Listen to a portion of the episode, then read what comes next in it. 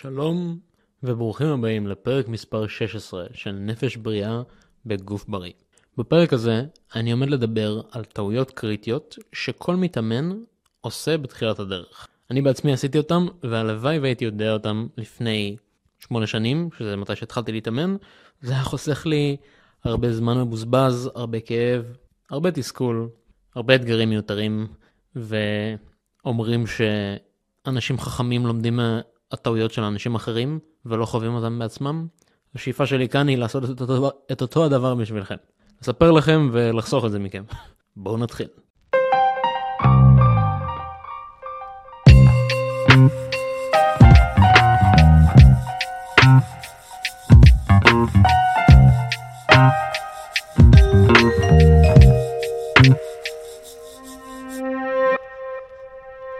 אז uh, אני אגיד שהנקודה הראשונה היא אה, אי הבנה או אה, הטיה מסוימת שרוב התוספים שאפשר לקחת הם ממש לא הכרחיים, הם אה, מאוד overrated והם בסך הכל מיועדים לתרום לחבילה שלמה של אימונים ותזונה והתמדה. והרבה אנשים מפספסים את הנקודה הזאת ואוהבים להתמחות בדברים הקטנים והשוליים. אבל uh, uh, אני כאן כדי להבהיר שתוספים הם חלק מאוד מאוד מאוד קטן במשוואה, ורוב האנשים לא צריכים לדאוג מהם בכלל. לפני כמה חודשים, בזמן אימון, ניגשו אליי כמה ילדים, בני איזה 13-14, שראו אותי מרים משקל כבד בתרגיל שעשיתי, וזה היה ממכונת לחיצת חזה, וראיתי אותם מתלחששים כזה בצד לפני, בזמן שאני עושה את הסט, וכשסיימתי אותו, הם הפסיקו ובאו אליי, והם שאלו אותי, אתה לוקח קריאטין? אתה נראה ממש חזק. עכשיו, הבעיה פה היא, למי שלא מבין, זה שהם חשבו שקריאטין זה הסיבה שאני חזק. והם לא מבינים שזה חסר משמעות אה, כנגד פשוט להתאמן במשך אה, כמה שנים. קריאטין לא יעשה את ההבדל הזה. עכשיו, אני לא אומר שקריאטין זה לא שימושי. אה, אני אפילו אגיד שיש כנראה שלושה תוספים ש... הכי מוכחים כמשמעותיים, ואני כן אמליץ אותם לאנשים שמתאמנים ברצינות, וזה קריאטין, קפה, קפאין ואבקת חלבון. אבל אפילו עם שלושת התוספים האלו, שנתמכים מאוד על ידי אין ספור מחקרים, המדע בדק אותם מבפנים ומבחוץ, ניסיון אישי של עשרות אלפי מתאמנים לאורך השנים, הם אפקטיביים, אבל אני עדיין חושב שרוב האנשים, הם, כולל האנשים שאוהבים להתבסס על, על מדע ומחקרים, נותנים לתת קצת אה, אה, יותר מדי קרדיט לתוספים האלו, וכמה שריר הם באמת יכולים לעזור לבנות ולהתקדם באימונים. אה, לדוגמה, קריאטין, באמת זה אחד התוספים הכי נחקרים ומוכרים בשוק, אה, וזה מוביל הרבה אנשים לחשוב שלקחת את זה ייתן להם יתרום לאימונים שלהם באותה רמה שהם מדמיינים שסטרואידים אנבוליים יתרמו לאימונים שלהם. אבל למעשה, אחרי כל כך הרבה מחקרים שנעשו על החומר הזה, שמהם אני אה, גוזר את המידע שאני עומד לתת עכשיו, אה, המחקרים בדקו אנשים שלקחו את זה בטווח של בין 7 ל-52 שבועות. אה, קבוצה שלקחה את הקריאטין לעומת קבוצת פלציבו שלא לקחה. אה, והקבוצה שלקחה את הקריאטין לאורך בערך שנה צברו בערך 1.4 קילו יותר של שריר. זה הרבה, זה יפה מאוד. אז אני עוד פעם, לא אומר שקריאטין זה לא משמעותי, אבל תחשבו, לאורך שנה הם צברו קילו וקצת יותר של שריר. זה בהחלט לא סוג הבוסט שאנשים יכולים לצפות לו מדברים כמו נגיד סטרואידים, שזה מה שהרבה אנשים, אנשים חושבים שקריאטין יעשה עבורם. אה, אז זה לא סוג הבוסט הזה וצריך אה, להתאים ציפיות. אמ, עכשיו בהתחשב בכמה שקרטין זה מוצר זול והוא לא דורש הרבה עבודה ותחזוקה אז שוב פעם אני דווקא כן ממליץ לאנשים שמתאמנים ברצינות לקחת את זה אבל זה בהחלט לא חובה וזה בהחלט לא מה שיעשה את ההבדל לעומת סטרואידים שתוך איזה חודש חודשיים יכולים לבנות איזה 5 או 10 קילו של שריר אז צריך להתאים ציפיות. זה בנושא קריאטין. קפאין בהחלט יכול לתת בוסט מנטלי לאימונים. וזה בדרך כלל מתרגם לאימונים איכותיים יותר וטובים יותר, אה, אז כמובן, אם זה עוזר לכם באימונים, go for it, אבל מבחינת פוטנציאל לבניית שריר, זה לא נראה שזה משפיע באיזושהי צורה שהיא בעלת משמעות יתרה. אה, שוב, זה לא שזה לא עובד, וזה יכול לעשות את האימונים שלכם איכותיים יותר, אבל להתאים ציפיות. ותוסף אחרון שאני הייתי ממליץ עליו, זה אבקת חלבון. נתמך המון על ידי המדע. חשוב להבין שאבקת חלבון זה כלי. זה כלי שעוזר להגיע ליעד החלבון היומי שלכם. כלומר, אתם כמתאמנים מנסים לשאוף לבין 1.6 ל-2.2 אה, גרם של חלבון פר קילו של משקל גוף שלכם, אבל אם אתם מסוגלים להגיע ליעד החלבון היומי הזה עם אוכל בלבד, אז להוסיף אבקת חלבון בשביל אקסטרה חלבון לא ישפיע בכלל. זה פשוט כלי מאוד נוח בעיניי להגיע ליעד הזה שלכם, אם אתם לא מצליחים להגיע אליו עם התזונה הרגילה שלכם. וזה די מאתגר להגיע אליו עם התזונה הרגילה שלכם, זה למה זה כלי מאוד מאוד שימושי. אני אישית צורך אבקת חלבון, כי אני לא בדרך כלל, לא כל יום מצליח להגיע לזה נטו עם התזונה הרגילה שלי מבחינת המאכלים שאני אוכל. אני אישית לוקח את התוספים האלו, גם קריאטין, גם קפאין, גם אבקת חלבון, ואני ממליץ אותם לכל מתאמן רציני שיכול להרשות לעצמו, אבל ככל שיורדים יותר ויותר ברשימת התוספים ומגיעים לדברים ספציפיים וניואנסים יותר כמו בטא אלנין ואל סיטרולין מלייט ו-BCAA, זה כבר נהיה הרבה יותר מדי מורכב ולא שווה את זה, אז פשוט אם אתם מתעסקים בתוספים תתעסקו בשלושה האלו ותתאימו את הציפיות. זו טעות מספר אחת. טעות מספר 2 זה לחשוב שצריך תזונה עם המון חלבון כדי לבנות שריר. לא צריך.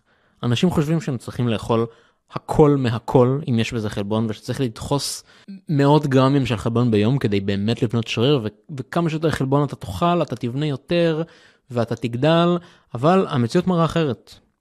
Uh, למעשה התגלה שההשפעה של החלבון על בניית שריר זה פי כמה וכמה יותר קטן מההשפעה של האימונים עצמם על הבנייה של שריר. כלומר, אם אנחנו נדמיין גרף עם ציר X וציר Y, ויש בו איזושהי עקומה שעולה ויורדת, כל עלייה זה בעצם כזה אמ, אה, סממן לגוף להתחיל לבנות שריר, ואז ירידה זה שהוא מפסיק לבנות את השריר.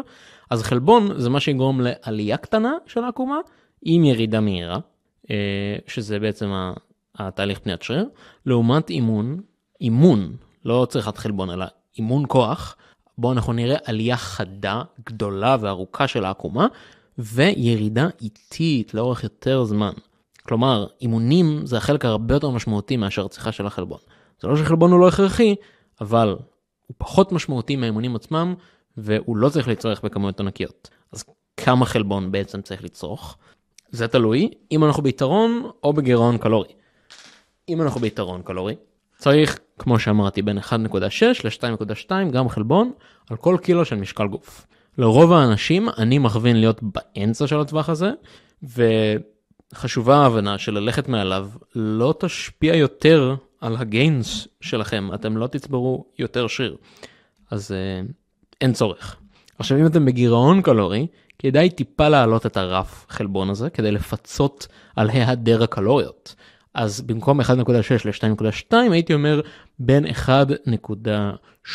ל-2.6, 2.7 גרם חלבון על כל קילו של משקל גוף. עכשיו אני אציין שככל שאתם יותר זמן בתוך אה, דיאטה וחיטוב ובגירעון קלורי, אז החשיבות לעלייה בכמות החלבון עולה, כדי לפצות על המחסור שגדל וגדל של קלוריות. זו נקודה מספר 2. נקודה מספר 3.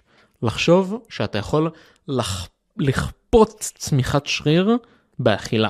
כלומר, אם אתה תאכל הרבה, מה שנקרא eat big to get big, תדחוס המון המון קלוריות, כי ראית בודי בילדרים בסרטים ובדוקומנטרים שאוכלים מעל 5,000 קלוריות ביום, ואתם חושבים שאם תעשו את אותו הדבר, אז אתם גם תוכלו להגיע למצב הזה.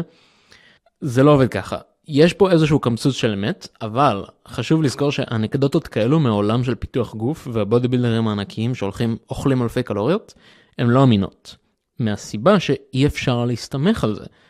בודי בילדרים מקצועיים יש להם גנטיקה של בערך 1 למיליון, הם, הם כבר בדרך כלל מתאמנים מעל עשור, הם לוקחים כמויות גדולות של סטרואידים, זה, זה קשה לדעת האם התוצאות שלהם באמת מגיעות מה...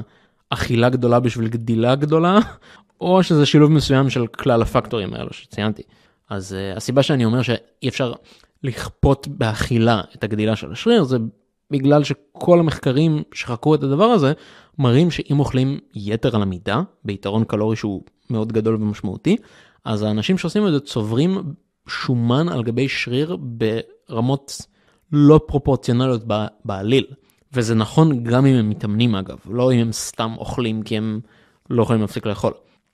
יש מחקר מאוד מעניין האמת שלקח קבוצה של 47 מתאמנים ברמה מאוד מאוד גבוהה, שמתאמנים הרבה זמן, וחילק אותם לשני קבוצות. קבוצה אחת אכלה ביתרון קלורי גדול, אה, והקבוצה האחרת אכלה ביתרון קלורי קטן. כלומר, שניהם היו ביתרון קלורי, אבל קבוצה אחת אכלה הרבה יותר, ואחת אכלה קצת יותר. הקבוצה של היתרון הגדול יותר אכלה בערך 620 קלוריות יותר בממוצע בין כולם. עכשיו שתי הקבוצות ביצעו בדיוק את אותה תוכנית אימונים במשך עשרה שבועות ואחרי זה מצאו שהקבוצה הראשונה עלתה כמובן יותר במשקל ועלתה טיפ טיפ טיפה יותר במסת שריר. טיפה יותר. לא מספיק בשביל אה, מובהקות סטטיסטית אבל מבחינת שומן הם עלו הרבה יותר בשומן. כלומר האקסטרה קלוריות הובילו לממש מעט שריר אבל הרבה יותר שומן.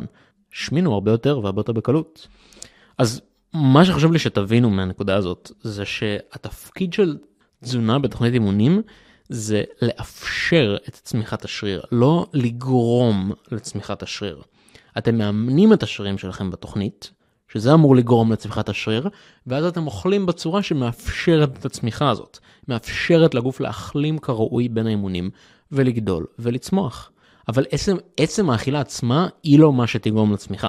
האימונים אומרים לגוף לצמוח ולהיבנות, והתזונה היא החומר גלם שהגוף משתמש בו בפועל בשביל לבנות.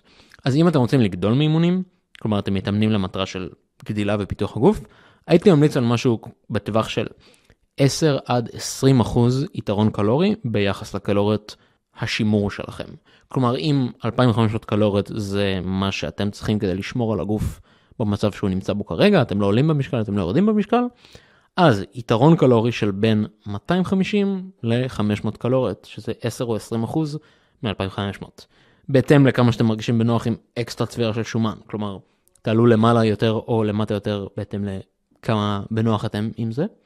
לעומת זאת, אם המטרה שלכם זה לרדת במשקל, אז בצורה שתאפשר לכם עדיין להתקדם ולתפקד אה, כראוי באימונים שלכם, ואולי אפילו להמשיך לגדול, אה, במיוחד אם אתם מתחילים, אז גירעון קלורי של משהו כמו 10%. זו תהיה ההמלצה שלי.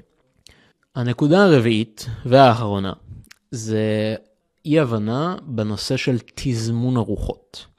Uh, הרבה אנשים חושבים שצריך לחלק את הארוחות באופן פרופורציונלי ושווה לאורך היום בשביל uh, התוצאות הנכונות ולא לעשות את זה יגרום להם להפסיד הרבה מהתוצאות שהם אמורים לקבל מאימונים ומתזונה. אז זה לא נכון. Uh, אני אגיד שאנשים לא מבינים שכמות הארוחות שצריך לאכול במהלך היום בשביל ירידה במשקל, זה בסך הכל תלוי בכם ובהעדפות שלכם.